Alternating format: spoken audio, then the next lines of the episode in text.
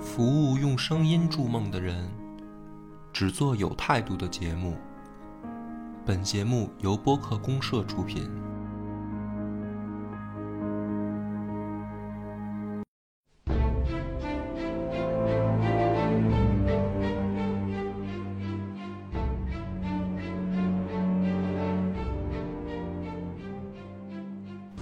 大家好，欢迎收听超级游文化，我是金花。我是恶霸波，嗯，今天呢，我们来聊一个，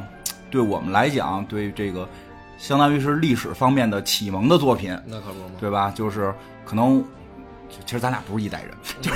但是还好，你也也算八，都是算八零后， 80后80后但算算八零后，我是头儿，你是尾巴。这个我们八零后真的就是开始像我们这些喜欢历史类的呀，其实都差不多，对吧？最早跟那个恶霸波聊天儿时候也发现，就是喜欢的这些差，哎，为什么差不多呢？因为以前都玩这些游戏，对，因为那时候的游戏呃真的不丰富，就是可玩的。是吗？我就是说能花长时间，啊，对对对，好多就比较快餐，就就就就对啊那会儿的对啊短一点就结束了。嗯但是那会儿就是有一个，就是我们一直都玩的游戏，就是这个也不是叫一直都玩的游戏，是有一系列的游戏，有非常多的这个分支，还卖说卖什么关子，名标题都写了，就是 就是这个三国系列，三国。对吧？就是我咱，数数吧，咱先数数数数数啊你都玩过哪些？哎呀，那我数不过来啊。嗯，我实在最早接近，我最早接触三国类游戏是这个 DOS 年代一款，呃，台湾省开发的，嗯，然后还是靠摁那个小键盘的一二三四五六七八九来进行的。啊，那个游戏估计是非常少人能够去玩过了。嗯然后那款游戏呢还特别逗，就是里边还有中文配音，嗯，哦，那做的挺哎是有精良，中文还挺配音良就心啊。就是你没说的话，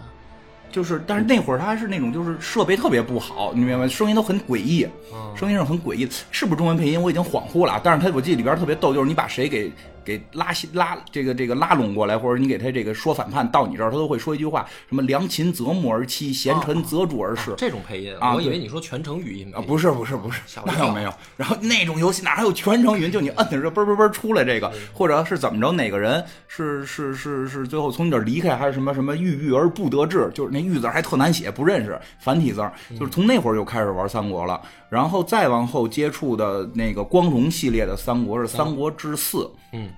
三国志四》是我玩的非常多，以及还觉得挺好玩的，因为 那会儿主要是简单， 就是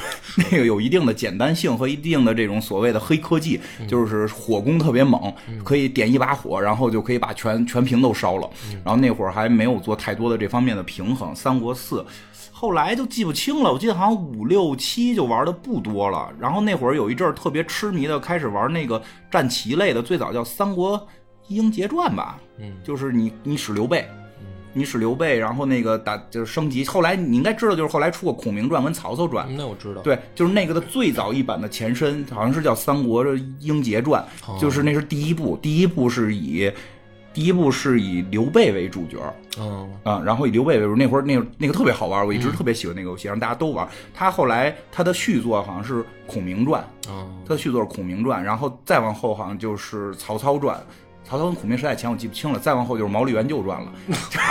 就是开始开始平原合战，就就开始来这些了。所以就是那一系列也玩过，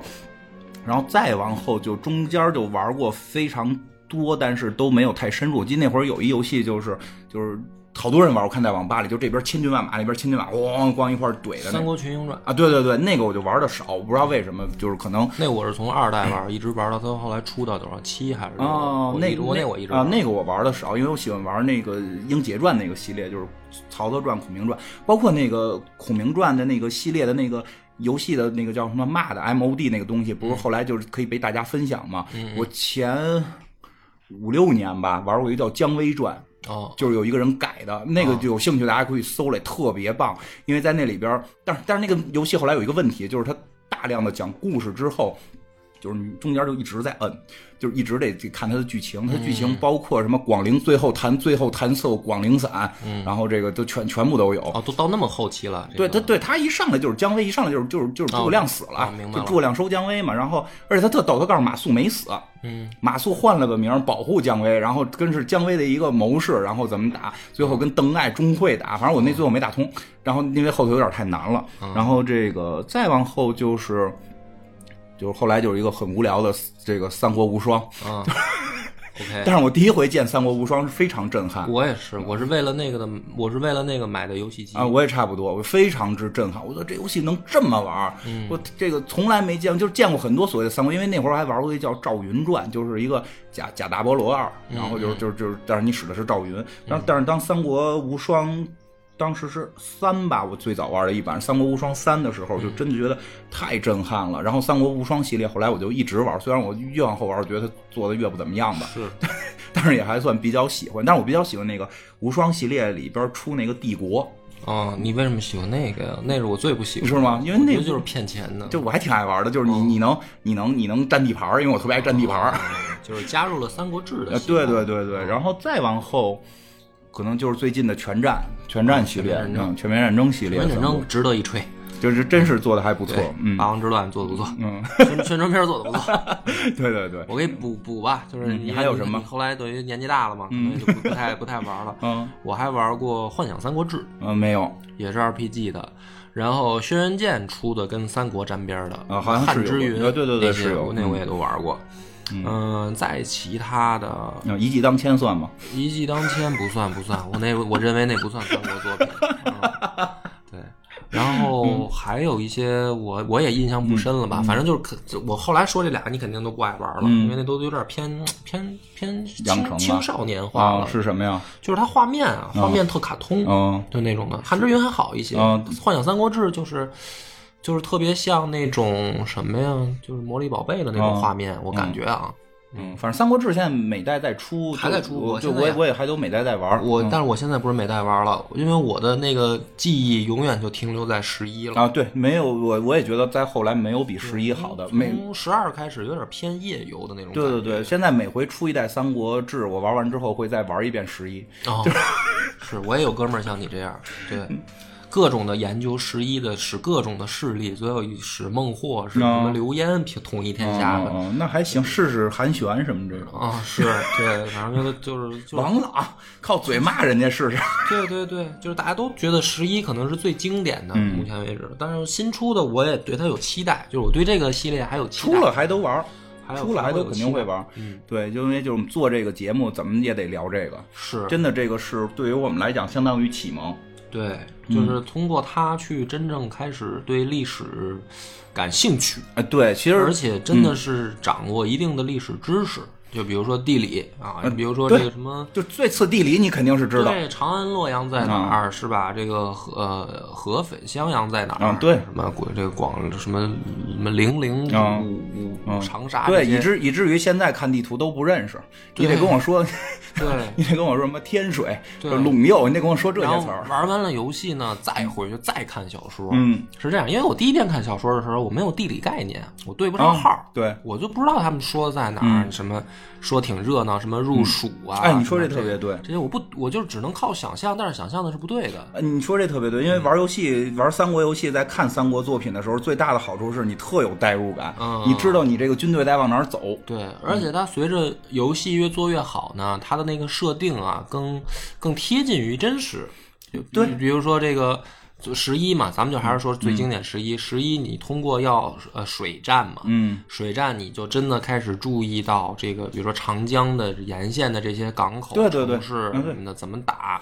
然后包括它每一个地方的特色，嗯，比如说北边儿呃，尤其是西北产马，对然后这他有那产边地嗯骑兵特厉害，然后将领的那个骑兵的士性也特高，嗯，然后比如说那个西西南这边的这个工兵特别厉害，嗯就是你越玩儿，它随着设定的进进步。对然后你也了解到更多的这个真实的，就就是历史的怎么说呢？知识对，而且《三国志》的系列游戏，就是这个这个光荣出的《三国志》系列游戏，后来很神奇的是，就是很考究哈。开始对开始加入《三国志》的元素，是加了好多《三国志》的人，这个很有意思。而且它的数值变化，其实以前我还专门研究过，但是现在一下我就想不起来，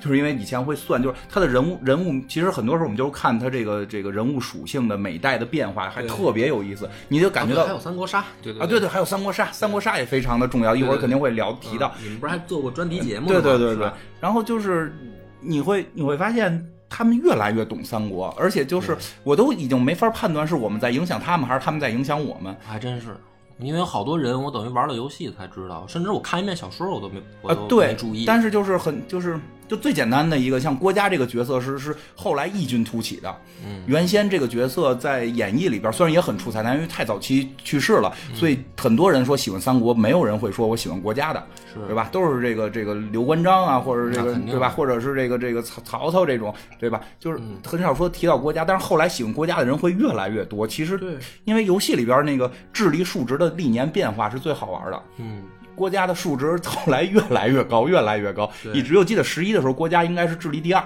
十十一时候还没破百，反正啊，当时就是到头是百嘛，啊第一是诸葛亮是一百，就是不加任何其他属性的时候他对对一对百对，然后郭嘉和司马懿应该是九十九，记不太清差了不。多。嗯但是就主要国是家好像九十八，反正很高，然后嗯就是仅次于司马懿，因为他别的数值不太好。对，对对对，就是不能打嘛嗯但是早期国家数值并不高，就是也是互相的一个，就是可能也是这个游戏做起来，哎，有很多人觉得国家好使，嗯然后后来发现国家好使呢，再去追原著的时候，哎呦，我操，国家死这么忧伤，对吧？我跟你讲，我嗯没错我第一回看影视作品感动流泪，就是看《三国演义》国家去世。啊？为什么？不知啊道，就是第一回，因为那会儿我很小，哦我很小，就是就是那会儿看影视剧，我都不会被带入跟感动，也嗯是觉得就是因为可能本身就玩游戏，而且我又特爱使曹操、曹魏嘛，因为我姓魏，嗯然后我就一直爱使曹操，就会当这个我一直喜欢使的角色在电电视连续剧里去世的时候，我突然有一种特奇妙的代入感。嗯嗯，我觉得可能因为这个原因，他的人气也在升高，然后游戏里在做的时候，也在把它越做越啊越越厉害。有人好像做过这个统计，嗯就是说去看百度的那个搜索指数，嗯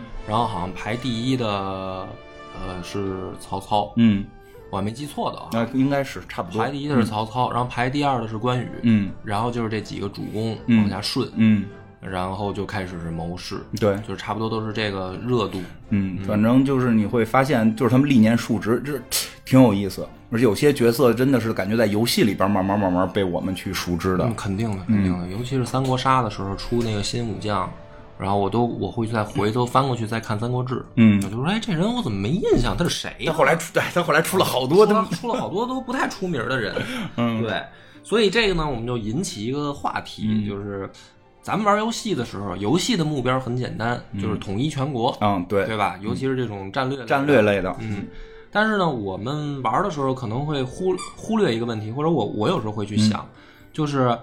历史当中为什么那个势力他最后没能达成统一？嗯，就是运气不好。 对，就是有没有一些什么关键的节点，就像游戏里嗯面那样，就是如果我在那个一仗。啊，选择了另一个方式。对对对，啊然后我我是不是就可以了？哎，这个这种讨论太多了。比如刘刘备如果没去打东吴，啊，刘备能不能统一，对对吧？如果对关羽没吃饱撑的去这个这偷袭人家去，对吧？会不会这个蜀好多好多？我觉得好像纠结都是纠结在蜀国能不能赢。啊因为特别有意思，就是历史这实际上魏蜀吴呢，就都没统一， 对就他们仨等于最后都没走到最后，嗯，然后但是游戏里面呢，真的我是到真也是到三国无双几啊，是嗯应该是五了还是六了，我才因为那一代是把晋当成一个势力啊，对，就是司马懿他们一家子，啊然后带一帮武将，当成一个势力，有单独的这个传，我才真正开始说注意这个嗯晋国晋国啊，我一直很喜欢晋国。是因为那个，我记得是哪个老师讲过，就说的啊，你看中国人对于这个文化的理解，谁会去喜欢司马懿呢？嗯啊，对，就说《大军师司马懿》那个电视连续剧嘛，说你看这个电视连续剧拍的很好，嗯这个呃不说真实性，就是说，但是至少让我们见到了司马懿啊，什么邓艾啊，就就这些这些要嗯将生动了啊，这些将都出来了，而且司马懿这个从京剧的大白脸变得有血有肉，因为。我我从小就喜欢司马懿，是因为司马懿穿女女装，然后那个就是我比较喜欢这一类的，就是、所以我就你只是单纯因为她穿女装，不是因为她的那个性 格啊能屈能伸是吗？呃，就是谁穿女装，你可能都会喜欢。从穿女装开始，后来到能屈能伸，哦对对，会会会比较喜欢的，所以一直都比较喜欢晋国。嗯但是后来就是真是三国无双单独有一代就把晋国单独做出来了，嗯，啊对就对对，后后来好多人就都出现开了始。喜欢她，嗯开始喜欢这个，开始注意这个原著，因为原著里面其实写到后面真的挺短的，嗯，《三国志》应该是没什么司马懿的事儿，三国志》反而有有是吗有有有，但是《三国演义》反而特短，是吗？嗯我觉得演绎还行啊。特别短，后面很就精好彩啊像几章啊，两两两两三回吧。两嗯三回就结束了，就是好多他等于实际上呃《三国志》里面写的事儿啊，《三国演义》没说，嗯就直接就结束了，就是呃，就是觉得不够五丈多五丈原之后，嗯，就干了一票，他就五丈原之后，然后还有一回吧，对然后对直接是是跨度很长就到高平陵了。啊，对，这个是这个对是，然后因为中高间平没写，对，然后高平陵完了以后，又好像一两回就完了。他就死了。那你说全全故事解锁？对，就啊是离对全故事啊结对束，对就特别特别少笔墨。所以原来读演义的时候，对司马家族的这个进就是关注度不高。嗯是游戏真正开始说，我反而回过头去看《三国志》嗯嗯，所以这个里面就会，我经常原来在打《三国志》的时候，我就去想这个问题，嗯就是如果历史当中他们要是当时那个，就是那么一下、嗯啊，就是或不者是把司马懿宰了，啊，对对对对 对，反正魏国我们大魏国是不是就同意了？对各种的事儿事件，是不是一巧合的话，然后这历史就改变了呢？嗯改变了以后，然后如果有可能吗？对，那咱们今天就讨论一下这个问题。嗯所以呢，这个先从我最喜欢的吴国讲，嗯，你刚说的是因为大家都不喜欢，说先讲这个，这会儿变成你最喜欢的，对，，是因为我最喜你欢。真最喜欢呀？对啊，因为我最喜欢孙策，哦嗯就是听我电台的人都知道我最喜欢孙策。那会儿还没见吴国呢，嗯啊，对，那倒是。 你最喜欢孙策？ 啊，对，这个为什么呢？因为这个孙权吧，嗯就是因为大家知道一提东吴，肯定是先说孙权，啊，这是肯定的。嗯，但是孙权呢，其实说不好听一点吧，是个守城之君，对，就是实际上江东的基业是孙策打下来的，没错，然后真正到了孙权的手里呢，嗯、就剩霍霍了。也不能叫就剩霍霍，就是他能守住就不容易，嗯然后也扩充地盘了，扩充了相当于等于三分之一的荆州嘛。嗯，就是对他一辈子就干了这一件事儿。对，就是在他的手里面，而且还是历任大、啊大都督，对对对，帮着他，损损兵折将，丢尽脸，要回这三分之一的荆州。啊，对，差不多。然后就是就就这么就这么一个君主，所以对对对我对东吴的这个喜爱完全是因为孙策。嗯，确实，孙策比较值让人喜欢。对，所以咱们这个今天呢，就主要是聊聊东吴这些事儿、啊，从历史的也好，从游戏的也好，嗯游戏咱们就还是以十一为蓝本啊，嗯就是你要开始选的话，我一般不会从这个直接三分开始选，我都是先从孙策那个剧本啊，开始是选。还会有人从三分开始选呢？呃，三分你没玩过那个三分的版的那个，从来没有嗯剧本吗？你从来没玩过三分版你剧你本。都从什么？就是英黄雄集结是吧？呃，就开先开始黄就是黄金之乱开始吧，黄金之乱，然黄后金之乱那个势力太简单。简单吗？对啊，就是黄金军，然后几个那个君主啊，太不是那少个，就是再往后一个那群雄割据啊，对对对，啊寻你龙们阁从剧那个剧本对对对我也是啊啊，，所以我玩就那个咱俩一个剧本嘛，就是说我从来没选过那个上来就大家就剩三块的，，对对对，我一般都是群雄割据，群雄割据的时候我选孙策，嗯然后孙策呢，那个十一里面待那个庐江城，嗯然后呃手下呢就是人都差不多初初吴国初期的那些武将都齐了、都还在，啊，或者说不在的呢就是点探索，那等马上能探找索一着，般就是两三回合基本上都找着了，然后呢。我我的玩法是，就是三回合之内出兵，嗯一一队孙策，一队周瑜。嗯孙策要么使枪，要么骑马，嗯周瑜使一队弓，然后我就过江了。嗯过江了以后，然后呃见上太史慈一定选单挑，嗯，就是把太史慈挑了。 你我听上回就已经听说过，你玩游戏必须得按历史对，我按照历史玩，必须按照历史对我玩，嗯出兵的路线必须跟历史一样。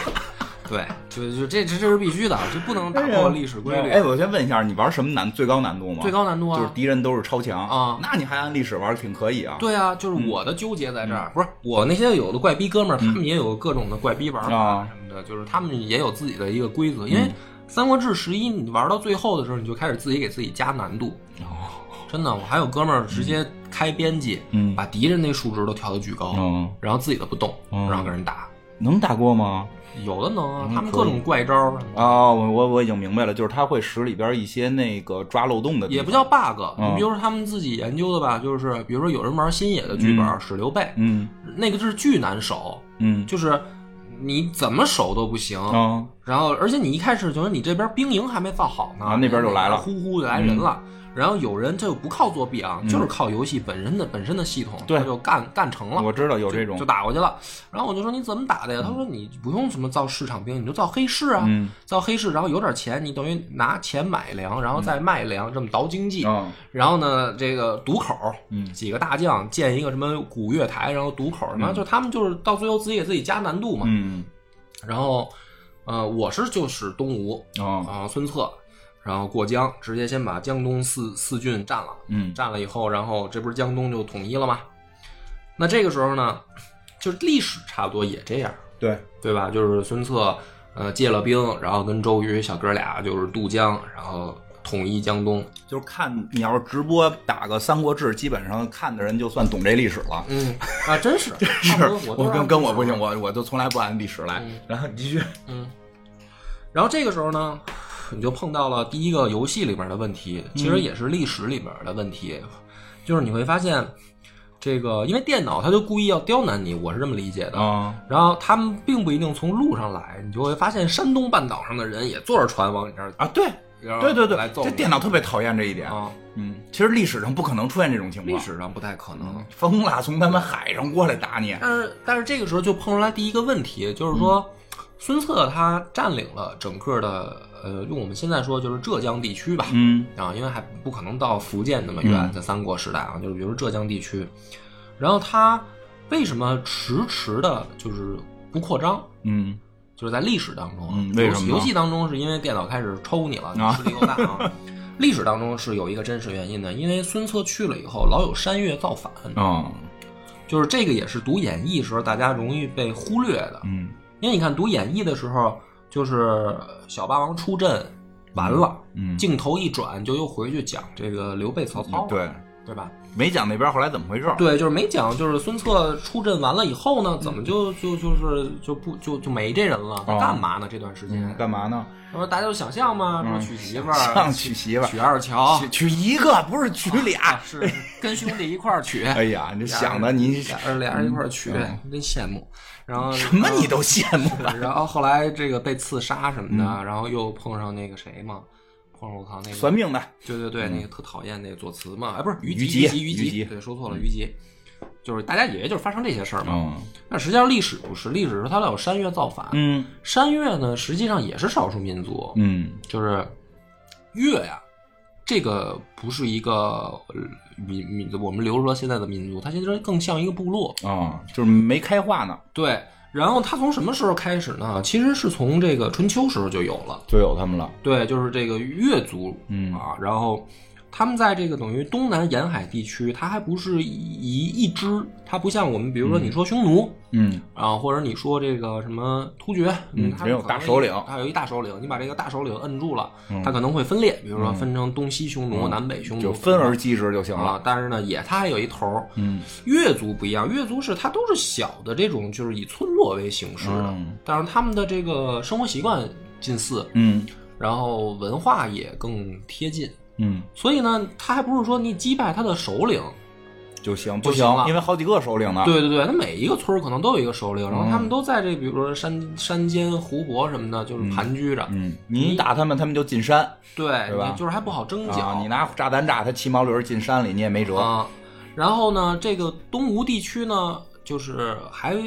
呃经济发发展还不高，在三国时代，哦对，这这个是好多人不知道，老觉得那是鱼米之乡。对他们当时老不是，老觉得东吴挺富有的，当时不但是实际不，当时东吴挺穷得的。到了晋朝，这衣冠南渡才慢慢富起来哈。，对对对，嗯，一个而且尤其是最后到隋朝时候，才真正说是到下江南了嘛，下江南到看琼到花。嗯顶峰。他下江南的目的就是因为真正经济富裕了，对他要把南方的这个东西运回北方。对，这不是去看对，花的但是三国时期呢，相当于刚刚开发，大啊。家可能不理解说，那那个呃春秋时代不就有吴越吗？是吧？吴越更多的是靠大国资助，嗯，他还不是说自己当地经济哎，就就特是发达。嗯故事听着很传奇，但是人家你看到春秋五霸跟那俩没什么事儿。对，你看没了是吧？啊，到就是战国时候就就是嗯就对，就是开始就称有两个小霸，其实那俩小霸就是他们互相厮杀了一阵儿，对故事很精彩。这个就嗯得提出来两个历史的这个，你看我越讲越远，但是挺有意思的。嗯没嗯关系，讲啊，就是为什么最后吴越消失在七雄里面了？嗯一个是什么呢？一个是说，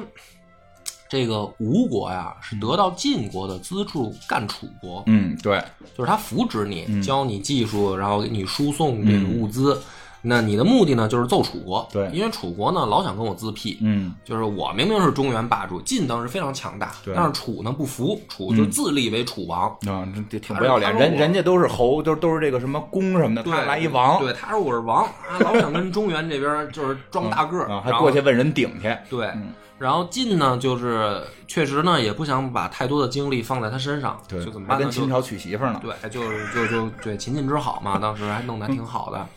就扶植了吴国哦。吴国的主要工作就是在背后捅楚国刀子，嗯嗯然后楚国呢也挺头疼，说咱也不能老两线作战啊，嗯于是呢就扶植了一个越国。嗯越国的主要作用就是你在背后捅吴国刀子，哎呀，就是大国政 治。哎呀，所以这两个国家呢，就是才以说啊小霸也好，或者怎么着，他的军事实力才强起来。嗯实际上是单方面强，嗯，就是他只是军事强，就比经济不行，经济其实并不行，嗯就是跟大国这也没法比。就是一拼经济实力还是差点意思，对嗯然后他真正强的，这是第一个原因，因为有大国扶持。嗯第二个原因是什么呢？就是呃，孙武去了，嗯，孙武去了以后呢，呃，形成了一个兵制改革。哦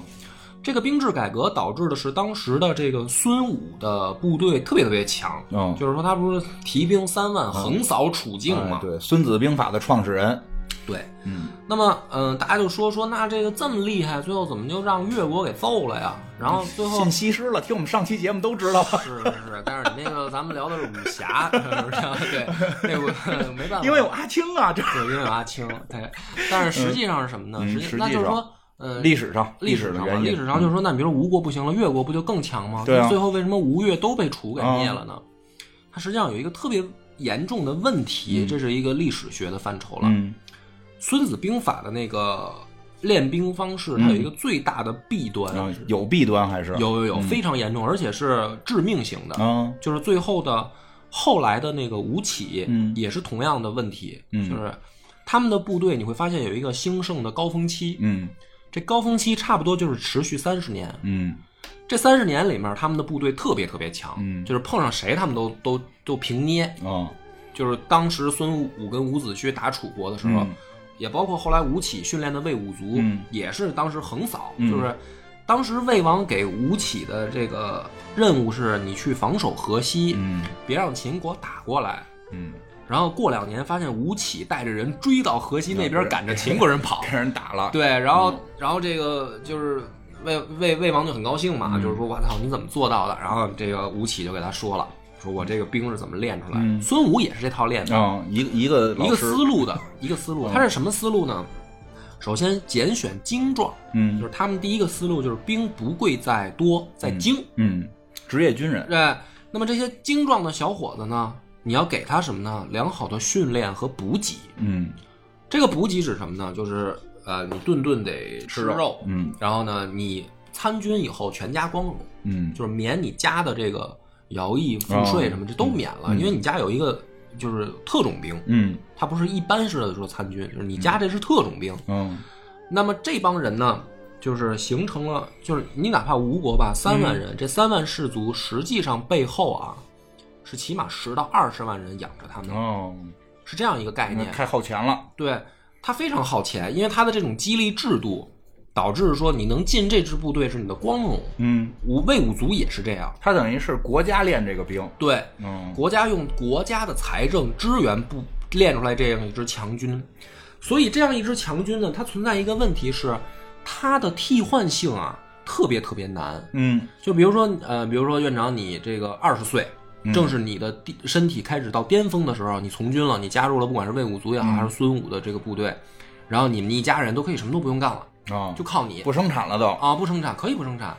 而且你生产也赶不上你带回来的，他嗯对嗯出去打仗的什么军工换回来的东西，就你家不用生产。对，反正就不生产了呗，对，嗯，但是呢，比如说你到了四十岁、五十岁的时候，打不动了。你已经打不动了，我让我女儿女扮男装去，但是问题就就哎我操，那那那问题就来 了，问题是什么呢？比如说想替换你，比如说这时候我、我二十岁，嗯我想我想加入这个部队，那我也要同样的待遇啊，嗯，对吧？你家也都啥也不干了，对我家也啥也不干，那那谁干？嗯那这是第对一啊个问题，因为国家的，因为他一共能养的部队也就这么嗯多。嗯那如果他要替换的话，比如说你儿子要干，那可能还行。啊，但是问题就是这帮这帮职业军人或者可能是女儿，就跟特我种的兵我生对俩他女生儿女儿生一花木兰怎么办啊？啊，对吧？那么你家的这个待遇必须还得在，因为这是国家保障，哦这是一个辈国子家信誉，是一对辈子对对对，所以呢，你会发现孙武练的兵跟跟吴起他们练的兵就是强盛横那三十年，嗯后边撑不住了，后来就完了，嗯所以他连越国都打不过嘛，嗯嗯对吧？对，所以这个就是说明什么呢？就讲这么远是说那个当时的吴越地区，你不要以为他曾经牛逼过，嗯他的经济什么的就全部发达，他最后败也就是因为他经济不这行，要是经济跟得上，还那么强，他还是那么强，嗯没对经济，对，没经而且济，打仗实际是核心拼经济，嗯对，那可不嘛。对，所以呢，这个到了三国时代，孙策占了江东以后，他就面临这问题：第一没钱，嗯特别穷；然后第二呢，还老有人造反，嗯所以他就各地评判。嗯，然后呢，这不是当时曹操那个谋士也是郭嘉就。郭老师，郭老师就指出来了，嗯就是曹操当时说说咱们这个北边跟袁绍死磕的时候，万一这个孙家这个捅我刀子背后怎么么办办啊？嗯啊，然后郭嘉说不用，他最后肯定被刺客干死的，就是他。他那个《三国志》上说的都是他说他性格问嗯题什么的，实际上不是。使他知道这局势，对，实际上为什么说孙策性格不好啊？因为他评判的时候，他只能靠杀戮。嗯，就这些人，你靠就是说买买他的心啊，嗯就是说我你逮了放啊，对，就是 说没对学会这招呢那会儿不。是你逮了放没用，人家觉得你是外来者。啊，不是，我知道了，因为那逮了放那是就一个老大啊你能就这一个老大来回逮七回，对吧？啊这边这你刚才说的有一堆头儿，对你一个逮七回，你可能五年你过去逮了，不 过来，嗯你他可能一百个头儿，你打没辙打，打地鼠似 的。对，就就嗯就真是这样，就是这种情况啊，嗯所以呢，他只能靠什么呢？靠杀戮，嗯就是你不不服吗？嗯我就我先屠你一个村儿，嗯，吓唬你，吓唬你，你你再有不服的，就是这下场。嗯那呃，这不是也有也有不怕死的吗？那肯定就的嗯是你们是外来人，你不是我们本地人，哦你还这么对我，我打不过你，我忍着。啊，对，他这个时候重点，孙策他们不是江东人，对对这是个很核心，以至于他后来政权都跟这个是有关的。他的不是一个土生土长的这个江东人，他是跨江过来的。没错。嗯所以本身他的统治集团内部也有一个问题，就是跟着他爹的那帮人，啊就跟着孙坚那帮人，嗯然后到了孙策手里，孙策又一帮自己自己的帮一帮小兄弟，嗯这一帮人是一个集团，嗯，他们渡江过来的。占领了这边，啊，然后呢，江东有本地的呃氏族，嗯，就是也不光都是土著，也有氏族，比如张家，呃，就是朱家四大姓啊，陆、朱、顾、张、啊这么差这四大姓对都是本地氏族还真是，嗯啊。然后这本地氏族也也也有一部分是什么呢？是北方流亡来的氏族，啊，就是并不是跟着孙家过来的，自个但儿是人早也来不是了本地人，人早来，跟跟王朗来的，啊，然后跟着这个就是当地的氏族也有联姻什么的，嗯就等于其实它内部也分成三股势力，嗯，比较复杂。比较复杂。所以呢，孙策呢，他最大的问题，一方面是说老有人造反，他得靠杀戮评判；还有一个就是就是压制本地的氏族，这这很难，特别特别难。就是其实三国里面，呃曹操也有这问题，然后刘备也有，这个咱们留到后面讲。啊，都会有，都会有，啊都会有。但是孙吴的，就是或者说孙家的这个问题比较严重，严重。因为人曹操拿着皇帝呢，刘备自己假装皇叔，对你啥都不是，纯靠暴力。 可可不是吗？对对对，你你名义上也没有，是你这个这个什么行政上也没有，你纯靠暴力揍人家。对，所以这个到诸葛亮的时候，他才提出来说这个孙家以立三世，嗯然后所以才不能争锋。嗯，但是呢，在孙策的时候，他能争呢还？其实还真能其争实锋真是三世时候也够呛。其实说白了，那个赤壁的时候，咱们学那个《资治通鉴》里边那种上学学过，那个张昭他们为啥就老想着投降？对，人人家就是本地氏族啊，呃，那张昭是流亡氏族，对，流亡氏族，反正早不是跟你过来的，啊对对你跟不跟你都一样，跟谁不一样，跟谁不吃饭，就这思路呗。都是打工仔哎思 维，可不是 真是打工仔思维嗯。我他妈管你收购之后你不会不会换走，我关心的是我升不升值，对吧？你要说是游戏里边也是，游戏里边我记得是吴越那个那个越越族是有个城的，哦，呃你玩的哪个？就十一哦，十一吗？十一有，是我记得应该是十一吧，有它不是有个城，是是是那个会直接出小人儿。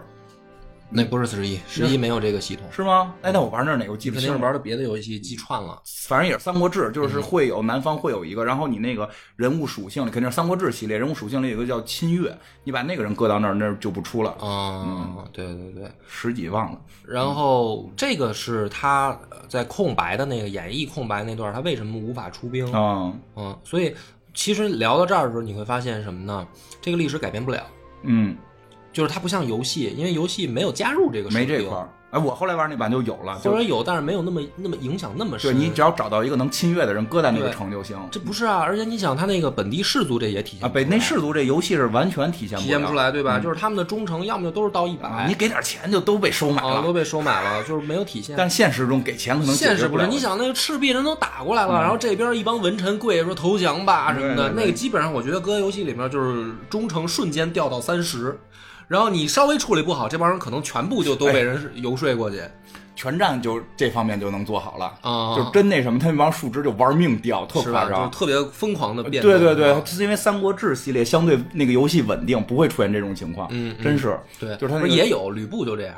那个别现 象，哦对个别现象，对就是正常的那那些人数值是不，就是比如你给你能养到一百了，挺难下来的。嗯但实际在现实生活中，当你受到威胁的时候，那个不忠是他诚有一度个算法。不重要啊《三国志》是一个算法，就是好像是看你主主主君啊，嗯的魅力值。啊是，但是他不会由于敌人兵大压城你投降，对对对对，对吧那不会，嗯所以但是在历史当中有这问题，历史就真人就会了。嗯，真人就会。所以呢，这个是我们想象的那个第一个节，我觉得东吴的第一个节点。嗯因为我玩游戏，我到这儿的时候，我把呃东江东四郡占了以后，我想着直接就是出兵，甭管是往北打合肥，还是往西打荆州，嗯就是没有没有中间的所谓的过渡，嗯，对吧？就是不用等那么几年不。用等，但历史是必须等，嗯，就是你达不到。嗯，你出兵肯定出问题，你要么比如你前脚走，后脚本本地是嗯老家可能就就反造了反了啊。啊，所以张昭那样看着就像能造反的嗯，特别可惜。所以张昭他们就是到孙权那儿也是既尊敬又疏远，啊！对你拿他没辙，嗯你必须尊敬他。你你要不尊敬他，他就给你捣乱。所以特别喜欢鲁肃。啊，这个也在你看，咱们又聊回历史了，嗯就是他真正过渡到下一个时期，其实最最最最关键的不是周瑜，啊，对，周瑜主要靠帅占了便宜是而且周瑜确实能打。啊啊，还是有战斗力。对他这个能打指的什么呢？他真的能驾驭住军队，嗯，就就不是指的跟那就个，不是说上阵的、那啊个不是单挑去嗯抡刀的那个武力。这个军人一定是说你能不能带兵，嗯这个是很关键的嗯。，其实有一种说法说，实际上你看在，好像说《三国志》里边也有这个关羽这个杀杀人的这个记载，嗯是吧？就实际上就代表他那会儿在曹操那儿不是很高地位，嗯因为真正高地位的是不会上阵去这个杀人的，他得统兵曹操那会儿不行了，嗯曹操那会儿真的是所有的将官都得上阵。啊，他自己统兵。呃，对对，他自己能可啊对，能自自自己不用统上兵阵，，对就是全像周瑜这不是上阵跟人打，他还是统统兵的这种。对，嗯，游戏里那个叫统御，统御制对，嗯统帅、统御 啊，统帅制，后来加的，早期都没有。早期游戏里边只有一个武力值，所以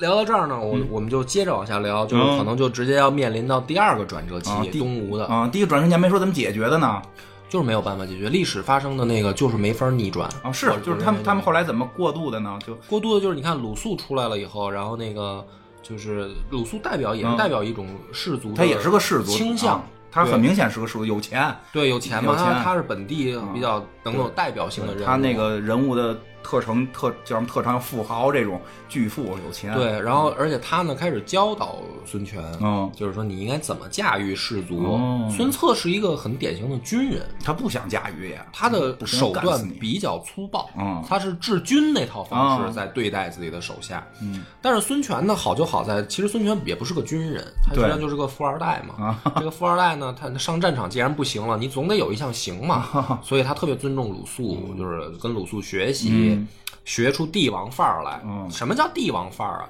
实际上就是驾驭部下的这个能力，嗯对嗯平衡各方关系的这个能力。在三国杀里叫制衡，对，嗯所以他只能通过时间解决。就是鲁肃很关键，但是你比如说孙策吧，孙策他要活着，他学不学这一套是一个问题，嗯也可能学，他也可能学。当时还年轻，对他死对比较早啊，对，二十来岁就死了，可不嘛，就不到三十嘛，我记得。嗯可惜了，然后这个是他们度过这个问题，然后那个山越差不多也平了，差不多了，该杀的嗯孩也儿杀了都给宰了嗯啊，孩儿都给宰杀了的也都杀了。嗯，然后反正并且嗯并且很重要的一点是经济开发，嗯，就是开始开发当地的这个哦土地跟经济能力。就是他们去之前还不太行呢啊，他们去之前真的不行，因为没统一啊。嗯就是各地还是以各地太守为主，嗯他不是能搞联联合这种开发吗？汉朝的时候，南方好像没怎么弄哈、是啊，对吧？嗯，刘刘秀什么的，还是还是河北这这这这那北方开发了，那个东汉的基本盘，一个是河北，一个是南阳，就是都它都轮不到，嗯就是等于南阳是原来就是中国就是中原就比较富，等于是嗯到汉朝时候北方还好歹开发了开发，南方就没动对，而且这个开发，你就搁现在你都无法想象啊，怎就么是开发？就是嗯咱们只能说什么呢？就是农农是农业上的经济作物，嗯因为你回到三国，你吃什么，啊，对啊，对吧？你不是像现在咱们说吃大米饭什么嗯，的，大米，饭，这个不太可能。嗯呃，北方尤其是北方吃素，嗯就是小米儿嗯，啊， 然后听着就难吃。对你现在你就没人顿顿吃这个吧？但是书中自有千钟粟，不太在乎，啊需要大米。对啊，然后这个也也有也有水稻，但是不多。嗯嗯，就是开始有人吃，然后菜也没有。你现在想象的大部分蔬菜在三国时候都没有，嗯，西红柿听着就像没有的，没有 外国的东西嘛， 番茄嘛西红外来柿的对吧？有什么呢？胡萝卜也没有，听着就有什么呀？呃，说几个有的啊，比如说有韭菜，嗯，嗯行，有那玩意儿能生的，嗯，嗯，秋葵就就这哎呀，样。太难吃了这东西，对啊，它就这些，没有什么别的。啊现在都是当当前边的这个凉菜吃吃，然后这会儿你都是猎奇性质的，点一盘秋 葵是吧？真的，但是那会儿真的没别的什么蔬菜哦能吃。嗯，然后肉呢，嗯、当然这这个江南好一些，它可能这个嗯捕鱼水产会啊稍微吃点鱼嗯丰富一些，鱼呀、虾呀的什么的会吃有。嗯多了牙也不好，反正当然这个肉肯定也也不行，就是你比如说猪什么的不行猪牛羊什么的。听着对，要不然人家那个是吧？汉朝时候所以为什么这个咱们四大菜系里面鲁菜最牛逼呢？有肉。有 肉，有硬菜，那可不嘛对啊，要不然是有那个汉朝有个皇帝叫小猪呢，就是在那会儿叫猪，可能跟叫龙差不多，这嗯是对。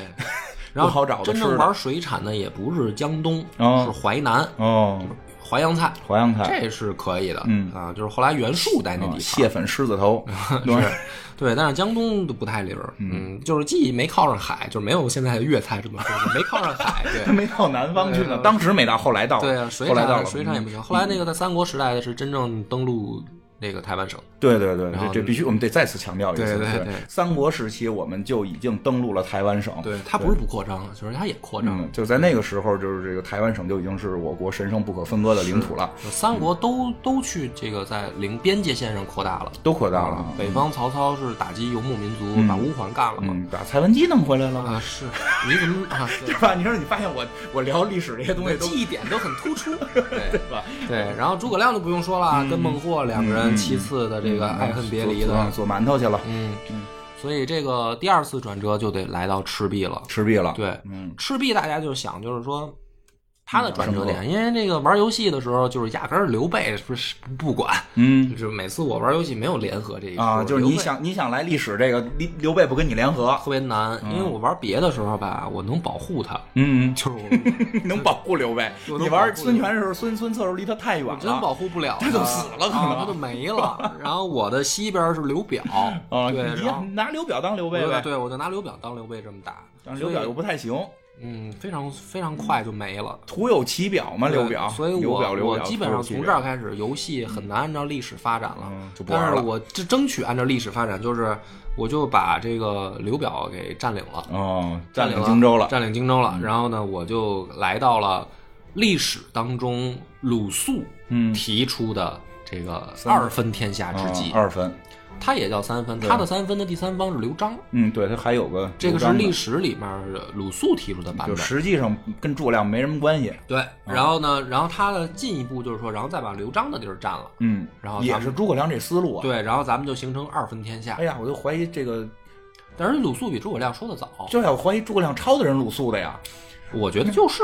我觉得就是就是荆州士族抄人家的，抄人家的嘛，因为因为诸葛亮，你就要了解的话，他他就是这个氏族关系非常复杂嘛，嗯是对吧？而且我不是我讲那 个我的那个电台里面，我还厚黑了一下，我说荆州士族啊，嗯本来想推出来的是庞统，啊，然后让丫让丫卧龙截胡 了。对对，那太难看了。嗯 哎，不过好像就是刘备好像喜欢庞统啊，嗯，对，因刘为备你想弄一他妈二十来岁小伙子那么老帅，天天在给您门门口，我都五十多了，身上有赘肉了，我看着也不顺眼，我死了也托付他不了。是那个历史当中真实的是，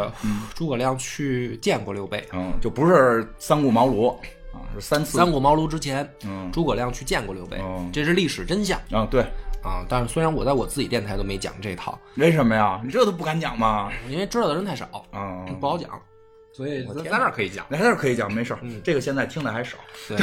对，可以可以瞎逼说，嗯没瞎说，这真的是这历史，啊是是这样是这样就是但是你看诸葛亮就没那么高大了吗？嗯对对，三顾其实茅庐哎呀，文人臭气节就没了嗯你说吗？高大诸葛亮，你看诸葛亮这他被后代的很多文人奉为偶像了，哦是原因就是因为他的这个这种就是啊很清高的劲儿嘛。这个这个，我一直都说历史就是，比如说关羽这种角色，三个人，历史关羽，嗯，这个这个这个什么历史关羽、传说关羽和神话关羽，这这完全是三个人。历史上都是，咱们要想聊点历史真事儿的话，他他你你不能拿那个神话的那个去去比较，那肯定的，嗯对。对吧？所以这个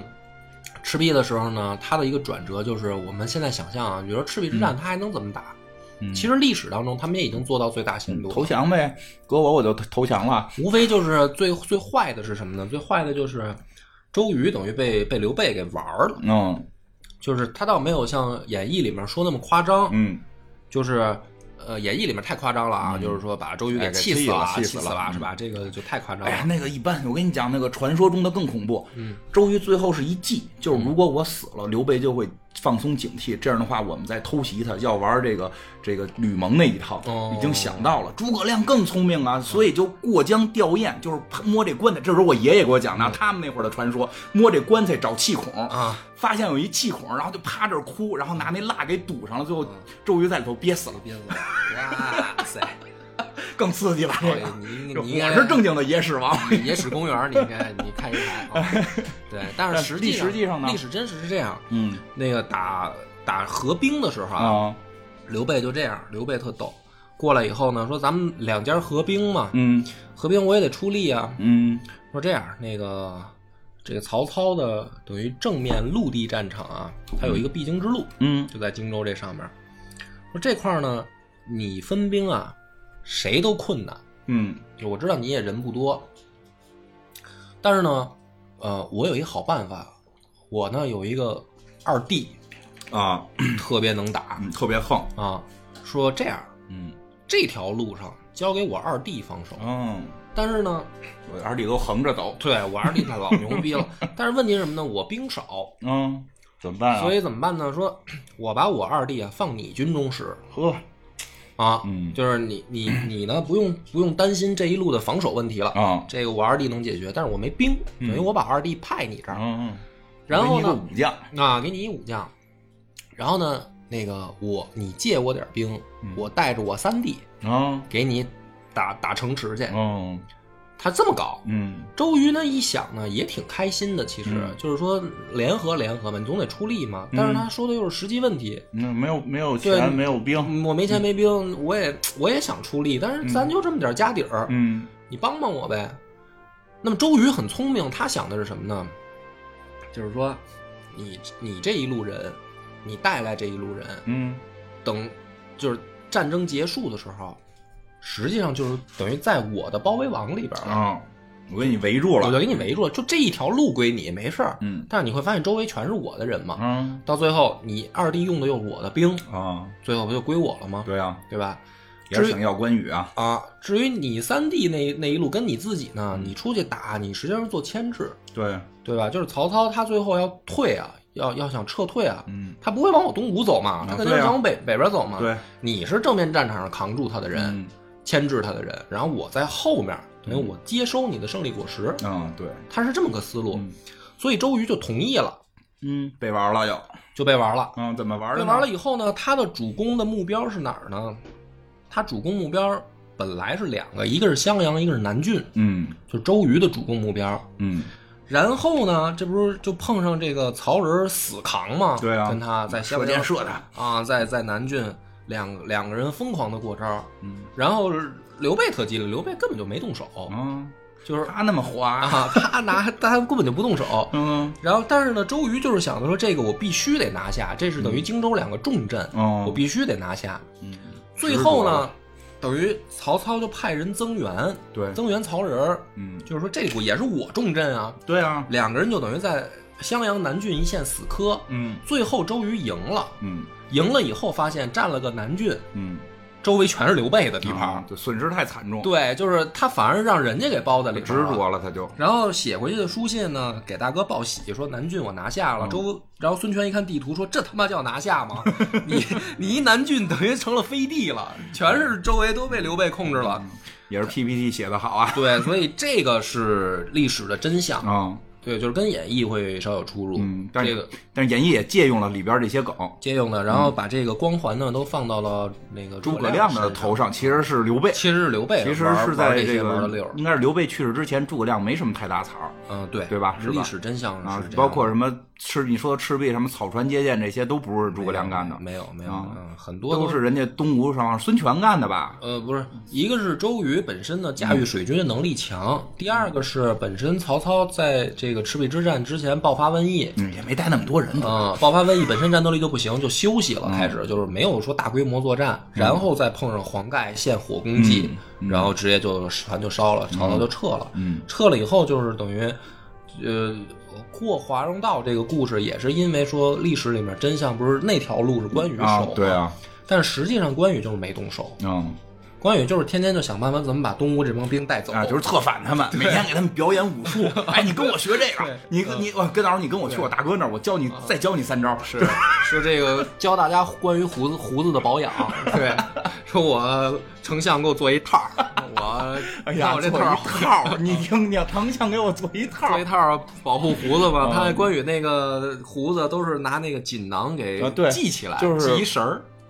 在电视连续剧里从来没见过这没见个过是镜吧头？，太有损二哥的就神是话，但形是主象。要是主要是从评书啊、什么小说啊，然后包括真实的一项都有这个什么这么个说就法，是真实的但是从来没在影视作品影视剧也没，有就所以很难想象那会儿这系一个胡子套 很很诡 异对啊。对对，弄一袋儿把胡子包上，然后扎住 啊。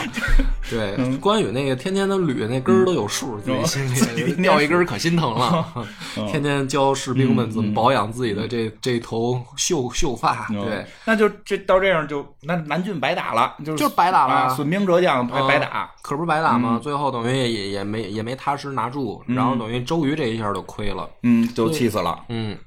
但是游戏里面这就是第一次转折点，就是赤壁打赢这个并不奇怪嗯啊，但是为什么没拿下南郡？嗯你就会发现那个地形问题，就是游戏里面也是，历史里面也是，南郡这个地儿吧，说不好听一点儿，水陆要道，嗯就是谁来都特方便，啊，对，所有但是你想守住特难。哎，就是所有说什么什么四战之地，什么这个要道之地，啊一定是人都揍你的地方。对，你以为这儿就特别好，就这块儿吧，你要不拿，就是我给大家描述一下就明白了，就是你要不拿下来吧，它是一个钉子，嗯因为你不拿下这儿，这儿是一交通枢纽要道，嗯，这肯定你得得着它，但是你得着它以后呢，你就守它你就费劲，我跟你玩游戏的时候就特别理解这个。你想占这种地儿，你得把它至少旁边三个城全占了，哎你只能留一个口儿有人打进来，对然后你在那儿死守。对对对对嗯对，如就是这意思对吧？如果你那儿留一城，外头比如四个入口，那仨口全开着，对你占了就是白占。所以十一里面这个设计就特别好，一个是南郡，一个就是这个合肥，嗯，这两个地儿都是这种情况，非常从难地打形上，嗯对，就是四通八达的，嗯，谁经常是打下来我就撤走了，对对我对我把你们骗了，我再打你们。想站住特难。所以呢，这个第二次的危机，其实历史上来说，东吴就卡在这儿了，后来就没什么就进就进步就就了。卡在这儿，就啊扩张不了了，拿荆州一直拿不下来，嗯，就存在这问题。北边襄阳被被曹魏死死控制住，对，然后西边从这个南郡以西到南荆州，嗯啊、那会儿就是所谓的南方四郡。嗯那会儿荆州是啊、大部分还是指现在的湖北地区，然后直到三国后期才把湖南地区算进来，嗯啊，就是等于等于湖南、湖北西部地区全又被刘备控制住了，嗯他就过不去。嗯，这个是历史当中的一个转折，他没地儿。去了，他往北边打曹操也打不过，他往西发展被刘备给挡住了。对，就正好卡住他这两个地儿，一个合肥，一个南郡。嗯就是看精他就不如电脑聪明精。你造点船打公孙打公孙越去，什么公， 对吧？去辽省半岛打吧。对，所以游戏里面度过这个难关都是靠怎么说呢靠什么？呀？靠杀人，就是我不收人了，那个逮着哎武将就宰。这个是三国十一的精华。嗯因为早期玩游戏的时候，都是希望自己是所有武将全有，嗯，就是打这我三连国吕十布我都不杀，打三国十一，你真想干过对方，就是设一坎儿打，然后打完之后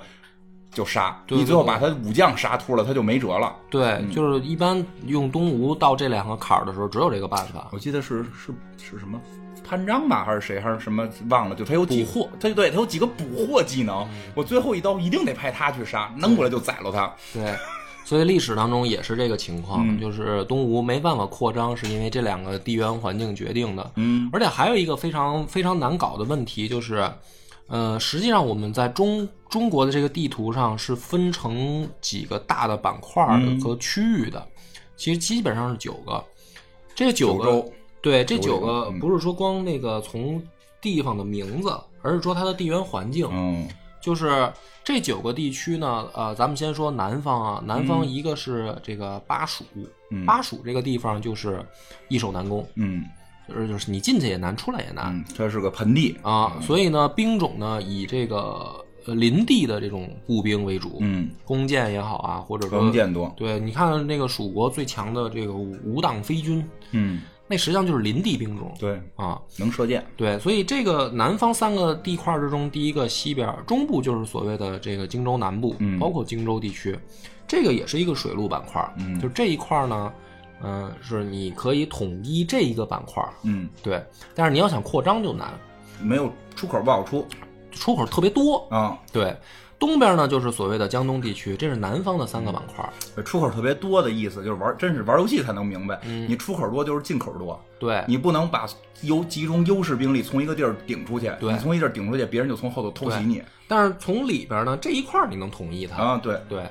然后呃，再再说北边儿，就是西北地区，就是长安地区，也是一个相当于关中平原的啊这么一嗯对个概念，就是它这一块儿呢，你只要有骑兵，你就能统治。嗯然后，而且呢，函谷关也封闭，嗯，这西是关南口多，对西南也都是山区。嗯然后中部地区呢，就是呃，咱们现在说的山山西嗯这这一带这一带嗯这一带也是，就是说你有骑兵相对来说好使一些。嗯，然后东边呢就是华北地区，华北啊、也是骑兵，就是说都是骑兵啊，这三个地块儿 就是，对，平原就是平平平原地区比较多能，冲击，然后呢，骑兵为主嗯就可机动力以，强就就是你哪怕比如说这三个里面你找你站住一个，嗯你实力够强，你就能统一仨。嗯，这就是为什么北方老老是特别快就统哎一，对，确实跟平原有关，我有对我有马兵，我就能够机动力快，对。然后中部呢，就是一个是山东半岛，嗯富裕有钱有钱，出孔孟的地方，对，然后呢，中部呢，河南到淮南这一线，嗯就是就等于呃长黄河以南，然后长江以北跟淮河整个流域这个地方也富裕，嗯，然后西边呢就呃就是咱们现在说长北啊的上左西陕陕甘这个天水南对往南，但是巴蜀以北、啊，这个陇地右区嗯就就这些地儿，就是这就是半山区啊，就是这个出马超他们的地方对，所以这个中国的整个地块呢就九个，啊，但是这九个呢特逗，就是西南跟西边两个地块儿是靠林地步兵就可以统治，嗯就是你只要拿下其中一个兵，你这个兵种强，你就能做到。嗯，然后东南跟东东边的中部地区是你水军强才行，哦有那水路多，水路多。然后造好了船还能扔扔扔他对妈的投石，对，然后淮南地区是你水路跟步兵都要强，啊你才能控制。然后北方地区就是你有骑兵，对你基本骑就兵嗯可以控制三个地块儿。所以你发现从三国开始到后面历朝历代都这样，啊，这跟这就跟跟本身兵种就有关系了对，。跟这本身兵种和这个地地貌是有关的，，对嗯，所以吴国特别难扩张的原因就是它只有水军厉害，但是它林地步兵也不行，骑兵也不行，对，所以它的这个局限就在于此，它就扩张不出去早了。期就孙策骑兵还行，因为他是从北方过来的，对对吧？他本土产的不太行，对，那怎么办呢？你这玩游戏的时候，你你怎么怎么处理？玩游戏的时候就是你要想直接这个呃选择的话，一般都会面临两个问题，历朝历代都这样，还不光是东吴，嗯你是先往西打还是先往北打的问题，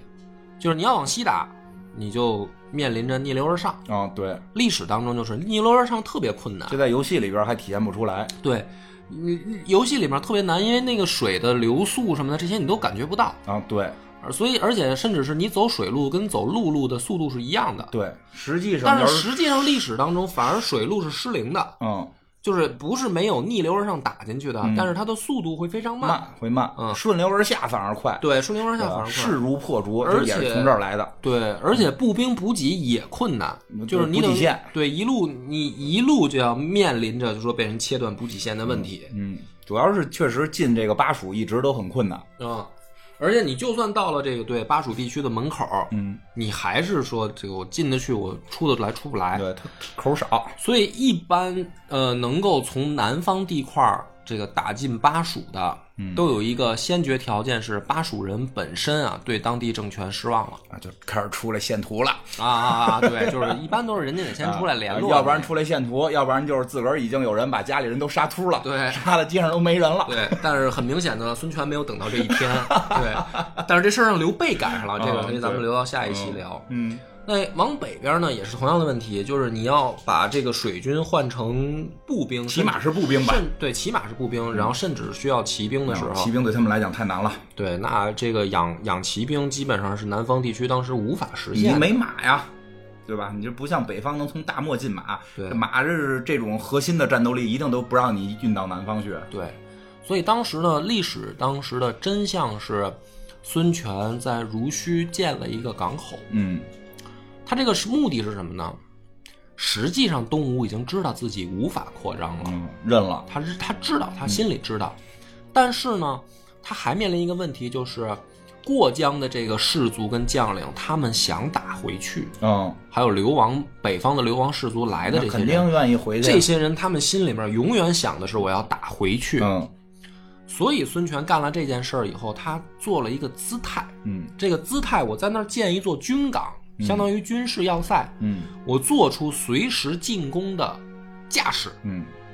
给你们这些士族希望。嗯但是实际上，我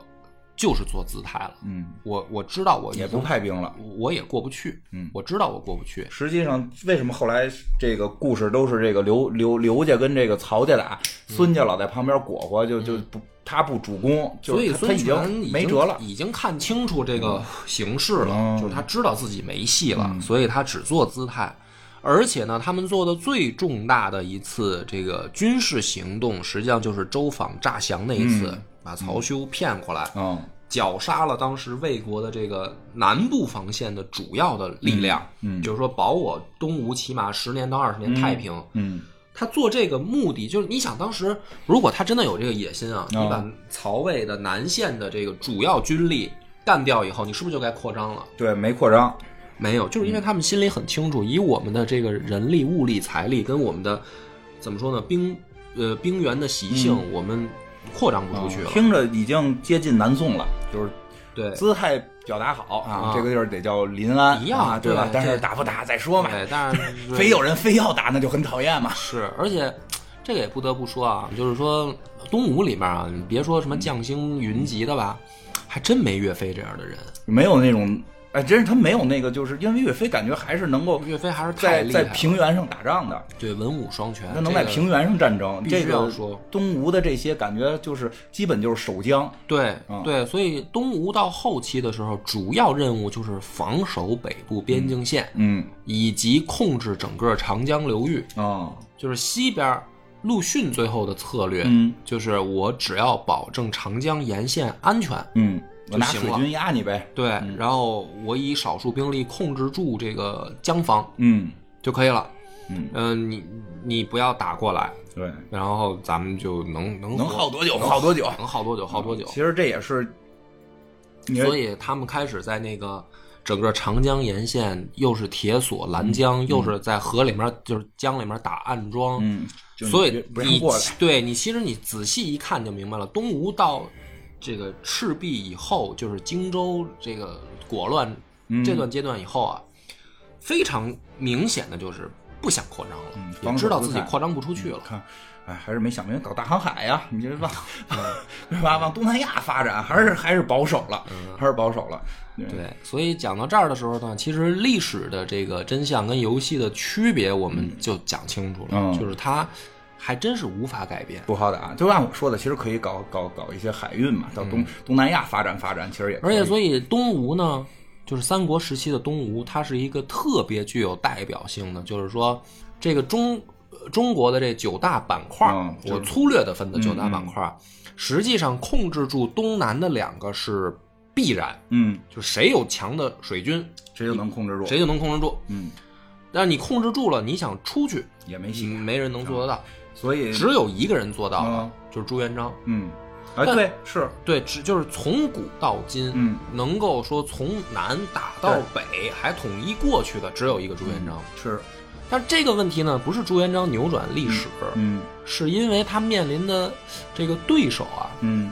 整体在衰衰是整退。个整个实际就是说白了就是元朝是这个。这个蒙古蒙古族在统治汉人，汉人本身就是自己也开始在闹了，本地也都对在闹了。对嗯，而且你看，从全世界范围内也是，就是整个蒙古帝国开始它进入衰退期这了。整个蒙古对，不是光中国，你你的你说到蒙古，真是得看世界史，对全面的在对，在就不行他。占领那些地方都在进入衰退期。对，这可能是跟他他本民族的这个这个发展是相关的。对，他不汉化嘛，嗯他不像鲜卑一样，嗯就是彻底他不汉他也他那些国家也没化，他也对他也没他也没伊斯兰化，对他也没基督化，对。然后他在那个地儿本本土的这种统治，他可能开头有点过猛，对对吧？所以就导致他时间并不长，很大的一个帝国开始衰退。对，就朱元璋赢是对啊，就是因为曹操他不是说没民心不向着他，嗯，民心要不向着曹操，可能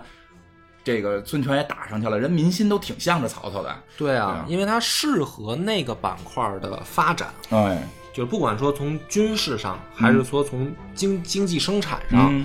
政治制度上，嗯政治制度上也是，就是说，嗯，曹操他找到的这个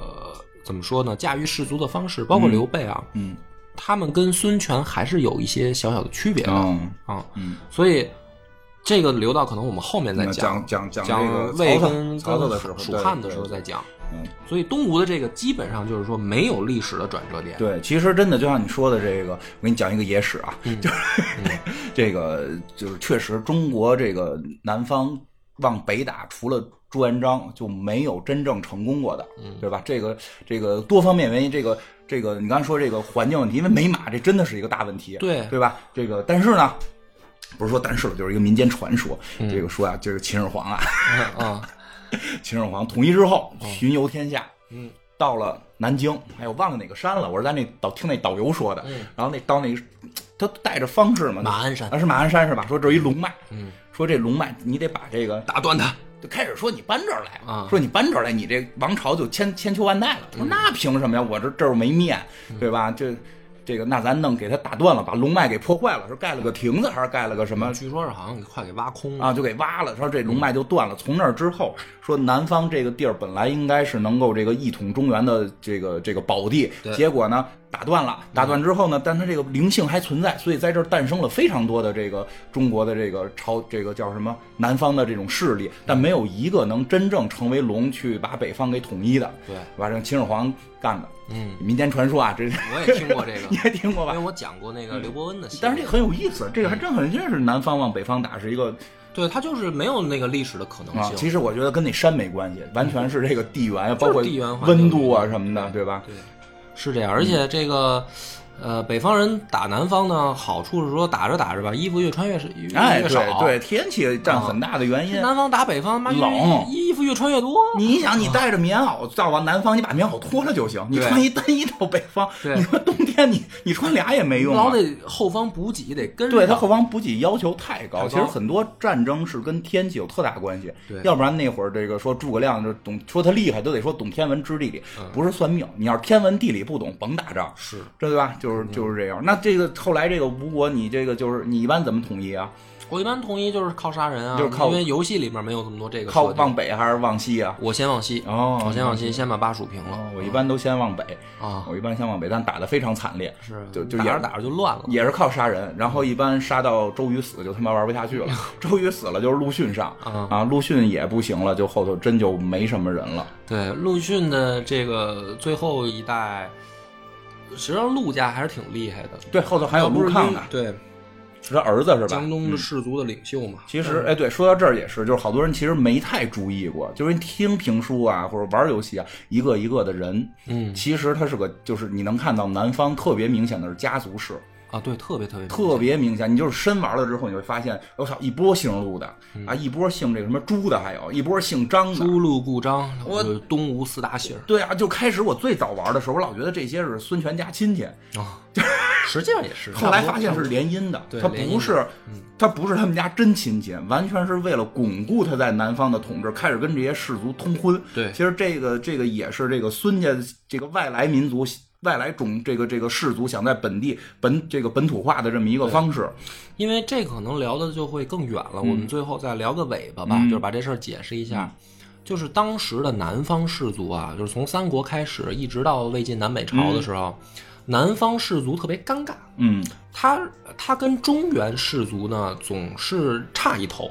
中原氏族呢那是开始研究这个呃经学的时候，嗯南方氏族呢还差一点儿，嗯就是从经学的研究上还差一点儿。嗯，总就像比如说现在你要非说什么这个全国的这个高校排名，嗯你肯定得说是什么清华北大，啊这对是头一把的啊嗯交椅，对吧？你就是浙大再牛逼，你排老三，哦，是这个意思是是。就是说你研究同一个学科，因为那会儿就对，那会儿还得就是有这个经经史的这些研究，你这文化档次，对就是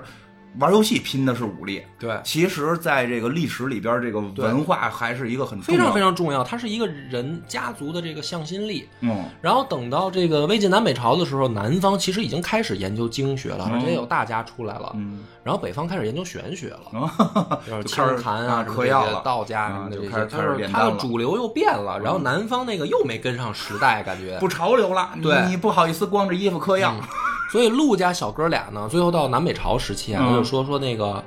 反正统一是肯定的嘛，嗯就是到晋朝的时候、嗯统一是肯定的。那我们呢，作为南方氏族的代表，嗯就是就是那我们等于这儿这儿的头儿啊，对我们对对我们去中原发展，最后这陆家已经是南南方的头了，对，然后陆家的这个哥俩到了呃晋晋朝的时候，去到首都以后就是被排挤，嗯就是特别瞧不起南方氏族，哦然后他们就特灰心，嗯，而且下场也不好，都惨死。然后呢，南方氏族就又缩回去又了，缩回去缩了。回去了以后呢，就是直等着到你们了来吧衣冠南渡的时候， 对。你们怂了 吧？对，这个司马司马睿和嗯王、王导两个哦人，